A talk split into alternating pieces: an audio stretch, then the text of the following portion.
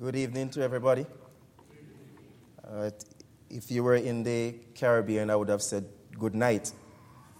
Um, that's, we use good night like you use good evening. When we say good night, we are not necessarily going to bed. Um, we're just saying good evening. I uh, want to, first of all, just say thanks to uh, the leadership of this congregation for uh, choosing to give me the opportunity to speak to you tonight. Um, I was actually um, my adopted, unofficial adopted father. Um, uh, kind of mentioned that uh, he thought it would be a good idea if I would have something to share because I would be in this area this time. And um, I never really take for granted um, for a leadership to say, put enough trust in you to put you in their, in their pulpit. So thanks. Um, Brother Vassal, if he's, I don't think he's here tonight, saw him this morning. But this is my second time here. For those of you who remember, I was here sometime before. Uh, our scripture uh, is going to be Matthew chapter 18, from verse 15 and uh, particularly to verse number 17. I will try my best to speak. If you see me trying to speak slowly, I, I speak fast and naturally as a Caribbean person, but I do realize that when we speak fast, you, you can't understand much of what we say. Um, our dialect is a little bit hard on the American ear uh, sometimes. So I'm really trying to measure myself in terms of how I, I speak. Uh, Matthew chapter 18, verse 15 to 17. If your brother sins against you, go and tell him his fault between you and him alone. If he listens to you, you have gained your brother. But if he does not listen, take one or two others along with you, that every charge may be established by the evidence of two or three witnesses. If he refuses to listen to them, tell it to the church, and if he refuses to listen even to the church, let him be to you as a Gentile and a tax collector. And this passage uh, has been debated a lot as to exactly how it functions in the role of uh, mending of relationships between brethren and even uh, with congregations. And so I, my approach to this passage tonight is basically going to be to invite you into somewhat of a conversation. I want to treat it more as if I'm comparing notes with you um, rather than just you know, telling you stuff. And I, I, just see that as an invitation to kind of walk this journey with me um, because I want to share some things which I know um, may not be the general way we have looked at the passage.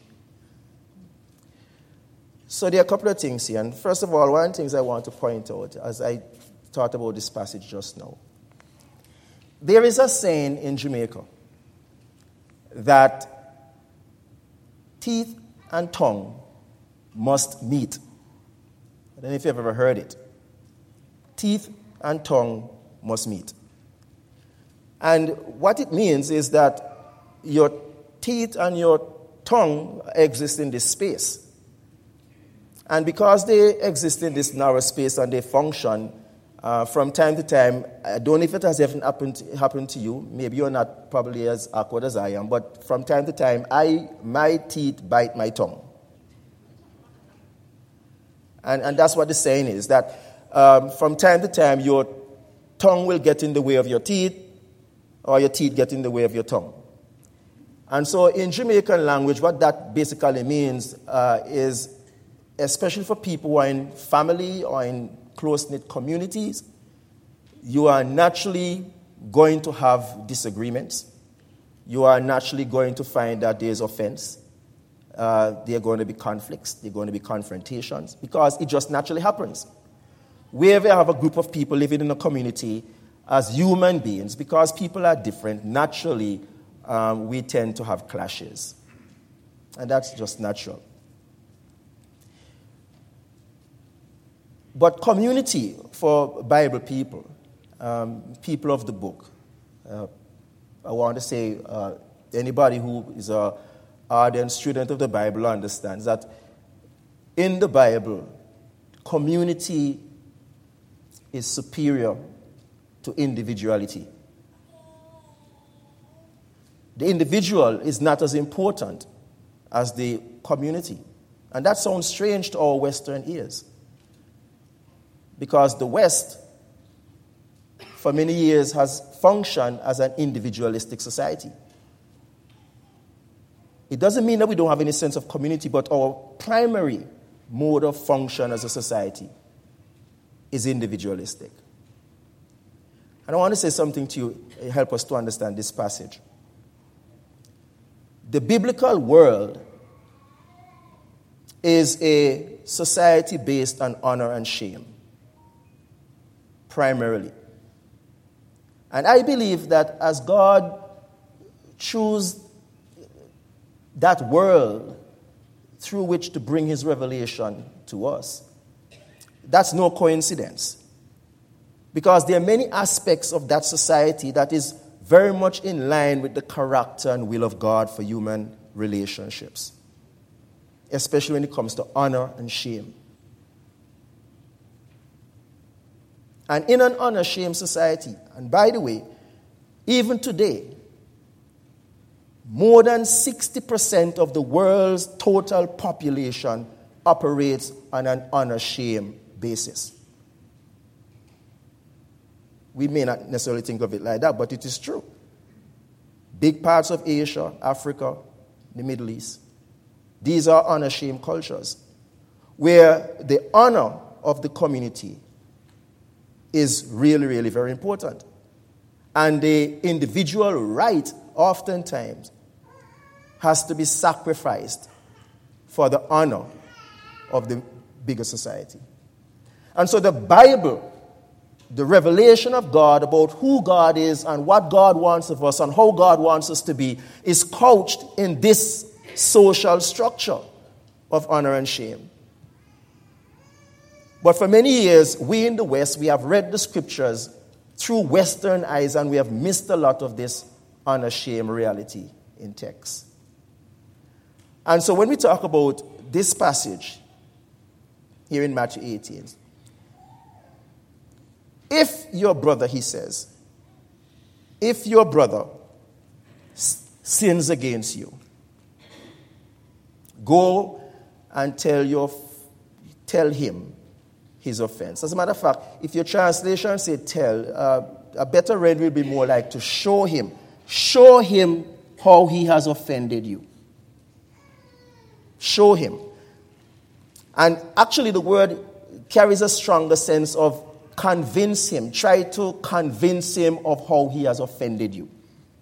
That's the sense. Go tell him his offense between you and him alone. And there's this question is this now an offense that's personal or is it an offense that's church? I'm convinced that the offending issue here is personal, not church. And the big reason why I believe that is that in the original language, the Greek used their plurals, use and singular use very important. The English doesn't have so much of a plural you. They don't make the, we don't make the distinction between a plural you and a singular you as much as the Greeks do. So we just say you. Well, you Americans, you say you all when you really want to talk about a plural you. In Jamaica, we say uno when we mean a plural you. You, plural. But for Greek, they have specific words for that. And so it helps us with texts like this. The you here is singular. If your brother offends you, singular, you go and tell him his offense between you and him. You convince him of his offense to you between you and him. That's very important. Why? Honor shame. You want to preserve the honor of people in community. And so one of the ways you do that is you discuss his offense to you between you and him alone. It doesn't need to be something you go and tell 10 other persons before you talk with him. Because what that does, it destroys the whole business of honor in a community. And that is why gossiping and all that is really deadly for a church. Because it destroys community harmonious honor and it does not really help in preserving the honor of the community. So the passage says no. You do that, and I think we all understand that. I don't need to elaborate on that too much. But if he doesn't hear you, if, if he's not convinced by you confronting him, and that is normally hard, it's usually hard for us to be the one who go and says to a brother, You have offended me, and I need you to see your offense. But if he doesn't, if you are not able between one on one to convince him, then you go, the text says, and you get one or two other persons, and then you try to get him to see his offense to you. But before you get to that one or two persons, there's something he says. If he listens to you, he says, You have gained your brother. And I, I find that word gain important because it, it's not just, well, you have won his favor. It's literally a relationship where this person has become a part of you. And that's how important community was. That it's not just somebody you have convinced him, you have won, you have won the argument, you have showed him that he's wrong and you are right. The passage more speaks to you have you have won. It's like you have you have gained something that you have lost by virtue of the breach. Similar language that Paul would use, like in 1 Corinthians chapter 9, verse 19, where Paul says, Though all things are lawful to me, I have become all things to all men that I might do what? That I might win some. That's the same expression, that I may win. He's focusing on winning, getting people to become part of what he is and who he is. It's the same language that Peter will use in 1 Peter chapter 3, verse 1, when he says to the wives, Wives, if your husbands may not listen to you by your words, you are able to do what? To win him by your manner of life. To win him. To, well, he's already yours, he's already your husband. so, what is this winning? Is that you want him to be more akin to you in sense of becoming a part of this community that you're part of. And that's the sense. So, so the brother who has offended you, if, if you can confront him one on one, nobody else needs to know. Because this is not a public offense. This is a personal offense where you know that this brother's offended you. And so you go to him, and if he listens to you, you have won him. There's no need to take the matter any further. It's dead. It's done. But if he doesn't listen to you, get this one or two persons and you bring him. And then if he doesn't listen to them, then he says, take it to the church. But for, before we get to the church, I want you to see how this honor shame issue plays out again. Because in Eastern honor shame societies, mediation is much more crucial to their uh, strategy of resolving issues between parties than it, than it is in the West. And we have seen it in Scripture. Maybe we not even recognize it very much, but we have seen it in Scripture. Do you remember in Luke chapter 12 and verse 13 that as Jesus uh, walked through his, his, his, on his journeys teaching, there was a man in a crowd who says, Rabbi, Rabbi, tell my brother to divide inheritance between. Well, really? Just like that? But in that kind of society, they will prefer indirect approach than direct approach a lot to things because they value mediation.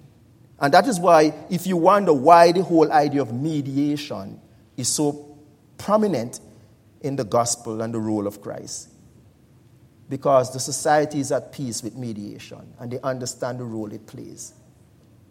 Sometimes it is best to have mediation. If personal confrontation you suspect may not go well, have somebody mediate for you. And that is common. We may find that strange. You see it also when Jesus went to the house of Mary and Martha in the same Gospel of Luke. Well, he gets into the house, and Martha is busy preparing dish for the guests. Mary is sitting at the guest's feet. And imagine this if you go into somebody's house and one is preparing meal and the other is listening to what you have to say, and the one who's preparing the meal were to say to you, uh, he says, um, Jesus, don't you care that my sister have me alone working? Well, what business of that of mine? I'm just a guest. That's, see, that's our Western way of looking at it. But in that culture, that was normal. She is, rather than confronting Mary directly, she's saying to Jesus, You tell her, she literally said, You tell her to come and help me. And then Jesus said what he said to Martha Martha, well, you're concerned about something that is not very important. But the, the, the whole function of mediation, you see how it works in the society, they had no problem getting a third party involved. And that, was, that is culturally expected, it's normal to get a third party involved. So Jesus says, then if he's not listening to you directly, then do the typical cultural normal thing to do. You go and get somebody to mediate and say, could you then be a mediator between us? Again, why do you have this mediation? For honor. You don't want it to be said that this person, witness, they become witness. If the person is listening, they're listening to the argument, and the person is saying, I don't think I offended you or whatever, then at least there is a witness. So your honor is preserved. And the person who has offended you, who you're confronting, his or her honor is preserved also by virtue of having witnesses. See, there's a lot about honor. And if you understand what's going on here, in, in Matthew chapter 18, the whole chapter is about uh, offenses and honor. How does it start? Disciples are grumbling about who's the greatest. You see, teeth and tongue must meet. So even in the band of the disciples, they're having issues now. You remember in, in one gospel also, so the ten, the ten, remember the ten, they reacted really badly to the two, James and John, whose parents asked Jesus to give my sons seat on your right hand when you come. And the ten, they were indignant. You remember that in Mark Gospel. So th- th- that's going to happen. And this is the community of, of the, the disciples around Jesus. But he is trying to teach them this is going to happen in the community that I create as, as a family. The church was not yet established. And so, even though the church, so to speak, was not yet established as we, they were still a community. And I want to pin this in there, therefore. That is why he says, if he does not hear the two of you, or the two or three, then, then you take it to the church. And so somebody says, well, see, how could it be? Because the church is not yet established. And that's really because there's a misunderstanding of what ecclesia means. Ecclesia in the Greek simply means an assembly or a congregation or a gathering. That's what it means. And you could check any good lexicon or any good writer that you know in the church, and that's what it means. So they are already an ecclesia. They are already a community. Twelve they may be, they are a community. And he's saying to them, if one of you have this problem, then if you can't resolve it between two, then bring it to the community. Get the community to weigh in on this. Now, in, in, the, in, the, in our world now where we have congregation of how many people here? Do, do we need to get all 300 of you involved? I'm not sure what that looks like. I must be honest. I'm not sure what it looks like. But the point is, you get the community involved. And if he does not hear the community, and this is where the problem comes for a lot of us now, and this is where I think the great lesson is. If he doesn't hear the community, let him be to you. To you who? And I find it amazing that when we look at this passage, all of a sudden the passage moves from the personal to become congregational, and we make it then a church discipline issue.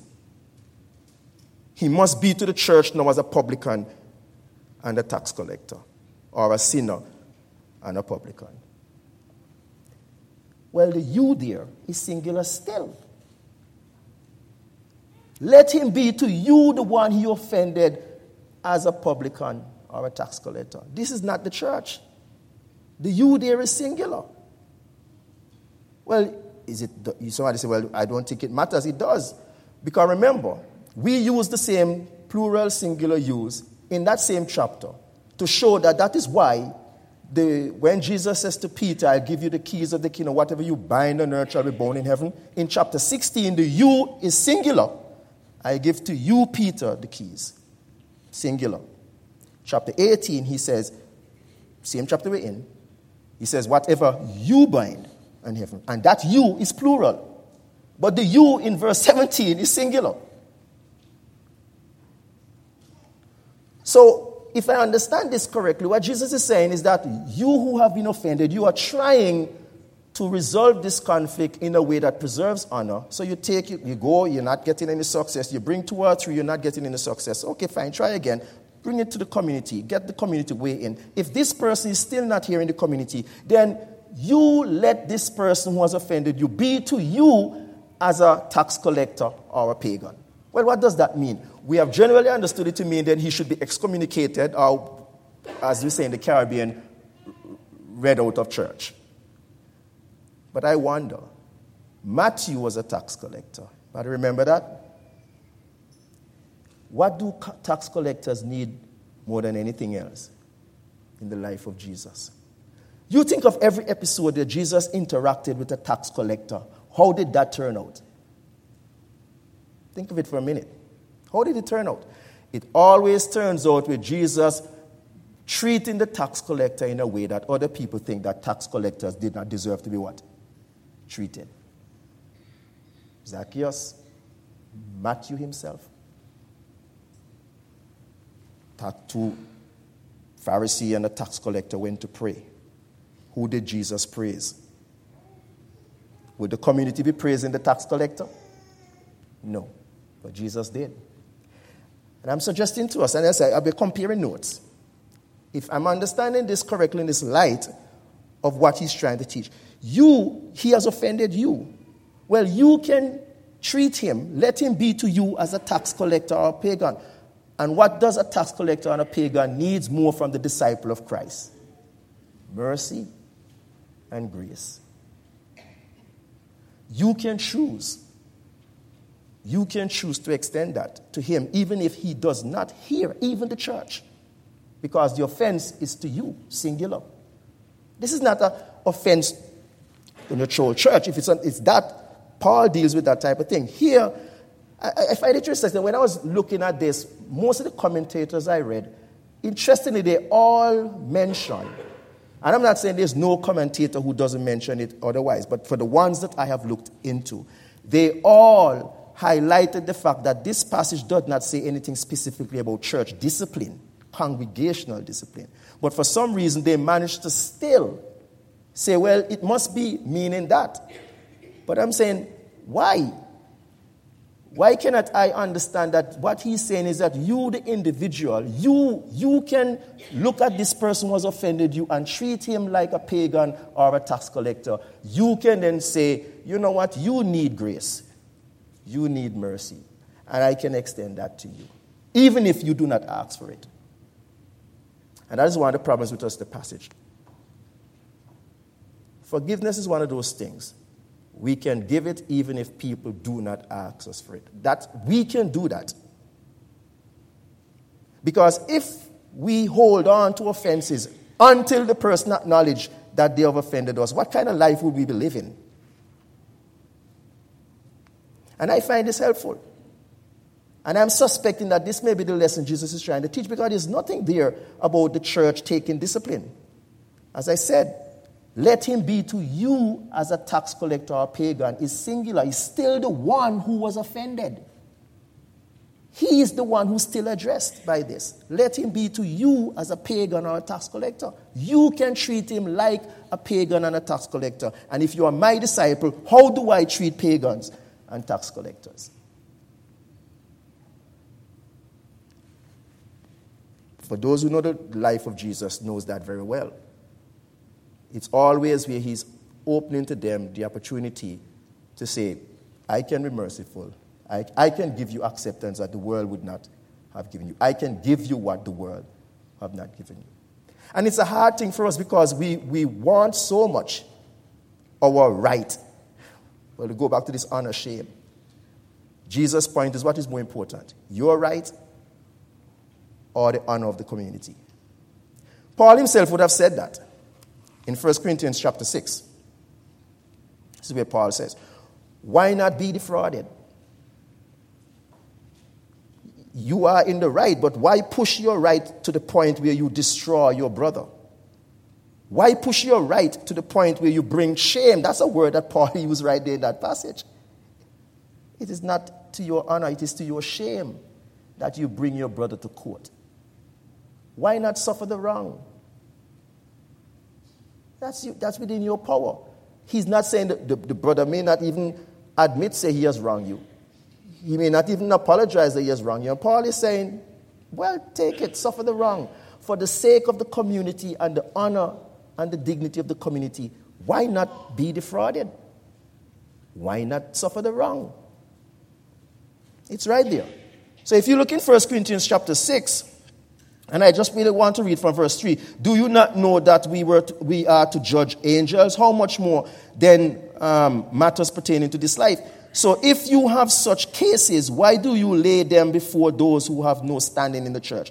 I say this to your shame. It's amazing how many times honor and shame appears in the New Testament and is ignored because most of us read the New Testament through Western eyes, not Eastern honor shame cultural eyes. And so we miss that. What he's concerned about is the shame of the whole community. And he says, Your right is not as important as the honor of the community for which Jesus died. You can't make that choice. And I think that's the heart of what Jesus is saying here. Let him be to you as that. You can extend to him what I extend to publican and pagans. There's nothing here to suggest that he's asking the church to excommunicate this brother. Nothing. He just says, Let him be to you. He, he doesn't hear you. He doesn't hear the witnesses you brought. He doesn't hear the wisdom, the collective wisdom of the church. Well, let him be to you as a publican. That's how it ends. A last passage I want to share with you um, in the wisdom the Bible. Look at Proverbs. Look at Proverbs chapter 19. And um, in the Caribbean, we easily preach for an hour, so, but I'm not going to do that. Uh, in Proverbs chapter 19 and verse 11. Very important. I always find this passage really, really helpful.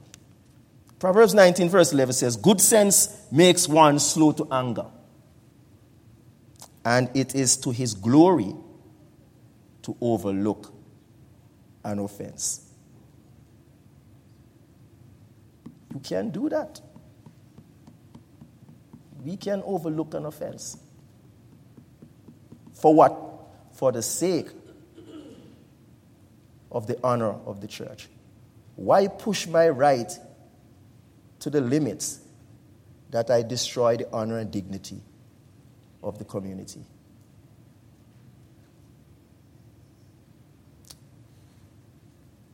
Good sense makes one slow to anger, and it is to his glory to overlook an offense.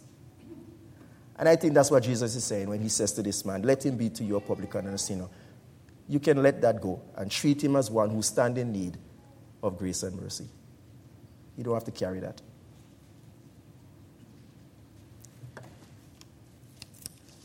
Just to show you again how this singular plural thing works, I won't spend my time. You remember in Luke chapter 22, and for many years I think I have misunderstood this, and I've seen people in church misunderstood it, it where Jesus says to Peter, Peter, Satan desires to sift you as wheat but I have prayed for you. And I'll ask people in my Bible class, well, who does Satan desire to sift? And they say, well, it says so. He says to Peter, Satan desire to sift you. But in the language, it's very, very clear.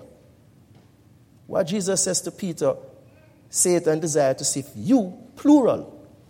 He desired to sift all of you. very interesting. All of you, Satan want to sift. But he says, I have prayed for you, singular.